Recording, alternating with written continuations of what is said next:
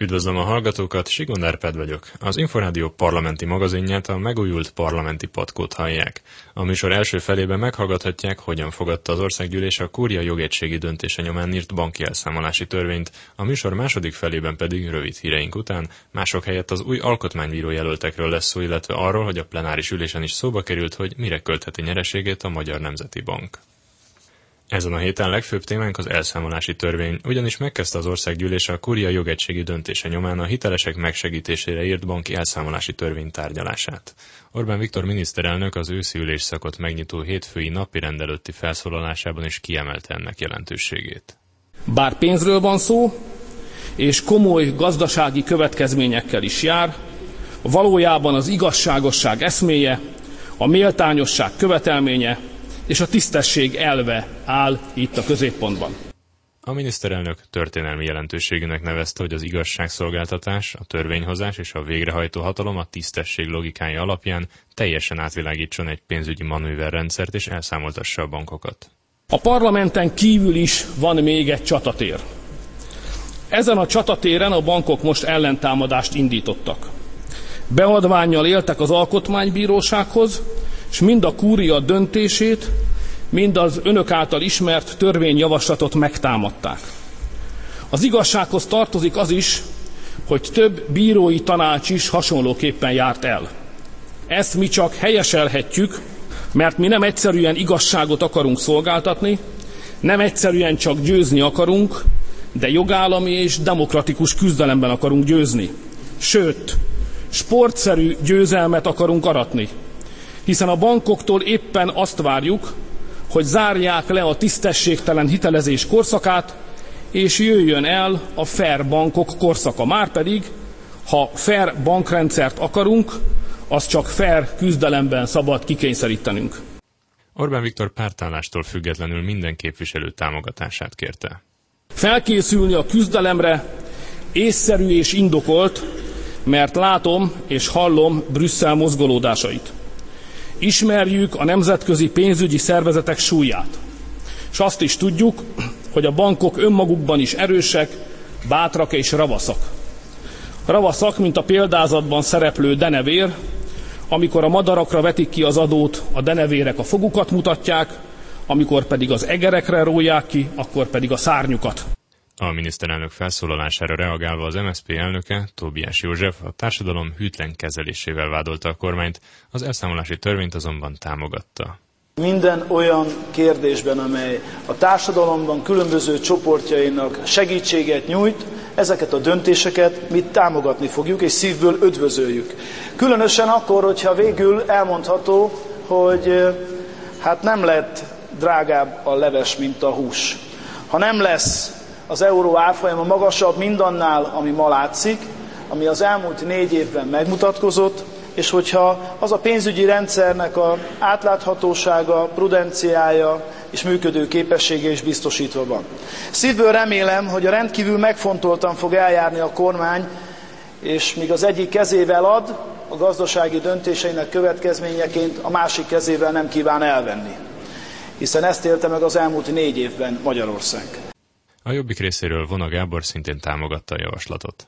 De ellenzéki pártként természetesen vannak aggájaink, vannak észrevételeink, többek között például az időzítéssel kapcsolatban, amiről miniszterelnök úr meg bizonyára el fogja mondani, hogy semmi köze a választási kampányhoz, a választások közelségéhez az időzítésnek, de senki nem fogja elinni, és természetesen én sem hiszem el. A késlekedés pedig, hiszen önök 2010 óta vannak kormányon, és ami tisztességtelen volt 2010, most tisztességtelen, az 2010-ben is tisztességtelen volt, önöknek 2010 óta van kétharmados többségük, ez a késlekedés sajnos emberi tragédiákat okozott. Siffer András, az LNP frakcióvezetője pedig úgy látta, hogy a mentőcsomag minimum négy évet késett. Ha a devizahitel krízis késedelmes négy év utáni megoldás közeli állapota kapcsán ön a tisztességtelen pénzügyi termékekről beszél, akkor nem csak arról kellene számot adni, hogy miért van az ország legalább négy éves késedelemben, hanem arról is beszélnünk kell, hogy jelenleg a világon folyik egy olyan tárgyalás sorozat az Európai Unió és az Amerikai Egyesült Államok között, amelyik megkívánja szüntetni annak a lehetőségét, hogy a tisztességtelen, mérgező pénzügyi termékeket egyszer s mindenkorra felszámoljuk. Szerényi Zsuzsanna, a házban frakció nélkül politizáló együtt PM képviselője külön sajtótájékoztatóján úgy vélte, hogy a kormány öt éve hitegeti a devizahiteleseket a probléma megoldásával, de csak halaszgatja azt. A hasonló cipőben járó demokratikus koalíció képviselői nem vettek részt az elszámolási törvény vitájában, és szavazásán sem fognak, közölte Gréci Zsolt az ellenzéki párt szóvivője mivel ahogy fogalmazott, a devizahitelesek megmentéséről szóló javaslat minden bizonyal alkotmányellenes, és nincs az az igazság, amit így módon lehetne orvosolni anélkül, hogy ne tegyen tönkre mindannyiunkat. A Magyar Liberális Párt közleménye értelmében pedig, amíg az alkotmánybírósági vizsgálat nem zárul le, teljesen felesleges tárgyalni a törvényről. A pénzügyi intézményeknek e tervezet értelmében kell elszámolniuk ügyfeleikkel az árfolyamrésből és az egyoldalú bíróság által jogerősen is tisztességtelennek nyilvánított kamatemelésekből fakadó túlfizetéseket. A kiszámítási és elszámolási módszert a részletszabályait azonban a tervezet a Magyar Nemzeti Bank kompetenciájába utalja. A kormány az előterjesztésben rögzíti, hogy az adós javára mutatkozó túlfizetést a tőketartozás terhére előtörlesztésként kell elszámolni. A bankoknak azonban a végtörlesztett adósokkal is el kell számolniuk. Az érintettek jövő márciusban 10 forintos díj ellenében kérhetnek elszámolást a pénzügyi intézményektől. Egyébként a bankoknak minden élő szerződést gorcső alá kell venniük, sőt azokat is, amelyek 2009. július 26-a után szüntek meg. Az elszámolásokat a dokumentum értelmében 2015. január 15-e és 2015. november 30-a között kell elvégezni, majd a kifizetéseket egyidejűleg és együttesen kell teljesíteni. Mindemellett a tervezet legkésőbb 2016. április 30-áig kamat moratóriumot ír elő a pénzügyi intézmények számára, amelynek értelmében a bankok nem jogosultak egyoldalú kamat, költség vagy díjemelésre. A javaslat általános vitáját kedden kezdték meg a képviselők. Trócsányi László igazságügyi miniszter expozéjában úgy vélte, hogy az elszámolás után új időszámításnak kell kezdődnie a bankrendszerben. Olyan jogi helyzetet szeretnénk néhány hónapon belül teremteni, amelyben a magyar fogyasztókat minimum olyan védelem illesse meg, mint a külföldi anyabankok országaiban a fogyasztók számára nyújtott garanciák. Mint alkotmányjoggal foglalkozó professzor, és mint volt alkotmánybíró, határozott jogi álláspontom, hogy a jogszabály minden szempontból megfelel az alaptörvény rendelkezéseinek, és kiállja az alkotmányosság próbáját. Rogán Antal a Fidesz frakcióvezetője szintén úgy látta, hogy a tervezet megfelel az alaptörvénynek. Azért van szükség erre a törvényre is, mert a bankoknak el kell számolniuk a magyar családokkal.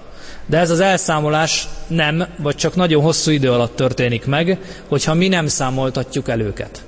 Ezért van az, hogy a bankok elszámoltatását az országgyűlésnek kell elvégeznie. Az MSZP-s Burány Sándor támogatta a törvényjavaslatot, de kritizálta a kormánypártok eljárását. Most, amikor a fogyasztókat, a hitelezőket védi a törvényjavaslat, akkor azért nem árt elmondani, hogy a bankok többek között azért emeltek egyoldalúan kamatokat, azért emeltek egyoldalúan díjtételeket, mert a kormány által zsebükből kivett pénzt akarták a fogyasztóktól visszaszerezni.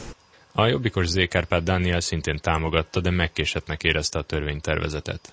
Önmagában kisé bohózatba illő, hogy egy 2010-ben már eszkalálódott probléma részleges megoldásáról ma folytat le vitát a tisztelt ház, és az is, hogy 2014-ben ez még mindig kérdések tárgyát képezheti.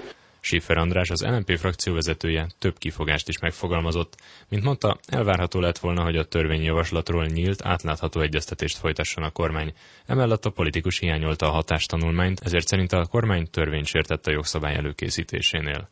Schiffer András javasolta az előző kormányok elszámoltatását is, mert véleménye szerint a devizahitelezés problémája az első Orbán kormány alatt kezdődött, és az elmúlt négy évben is késlekedett a kabinet a probléma megoldásával. Az lmp képviselő egyébként a hitelek forintosítását szorgalmazta. Rövid hírek következnek, utána pedig az elszámolási törvény várható gazdasági hatásaival folytatjuk.